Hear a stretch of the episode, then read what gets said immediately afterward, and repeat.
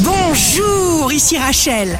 Week-end des 17 et 18 septembre, bonne santé pour les Gémeaux et la balance. N'oubliez pas de regarder d'abord simplement ce qui est déjà à votre portée. Les signes amoureux du week-end seront le bélier et le cancer. Dressez un vrai plan d'attaque et avancez. Les signes forts du week-end seront le lion et le bélier. S'il y a une désynchronisation dans l'air, vous la résoudrez par la lumière de la communication. Verbalisez. Ici Rachel. Rendez-vous demain dès 6 heures dans Scoop Matin sur Radio Scoop pour notre horoscope.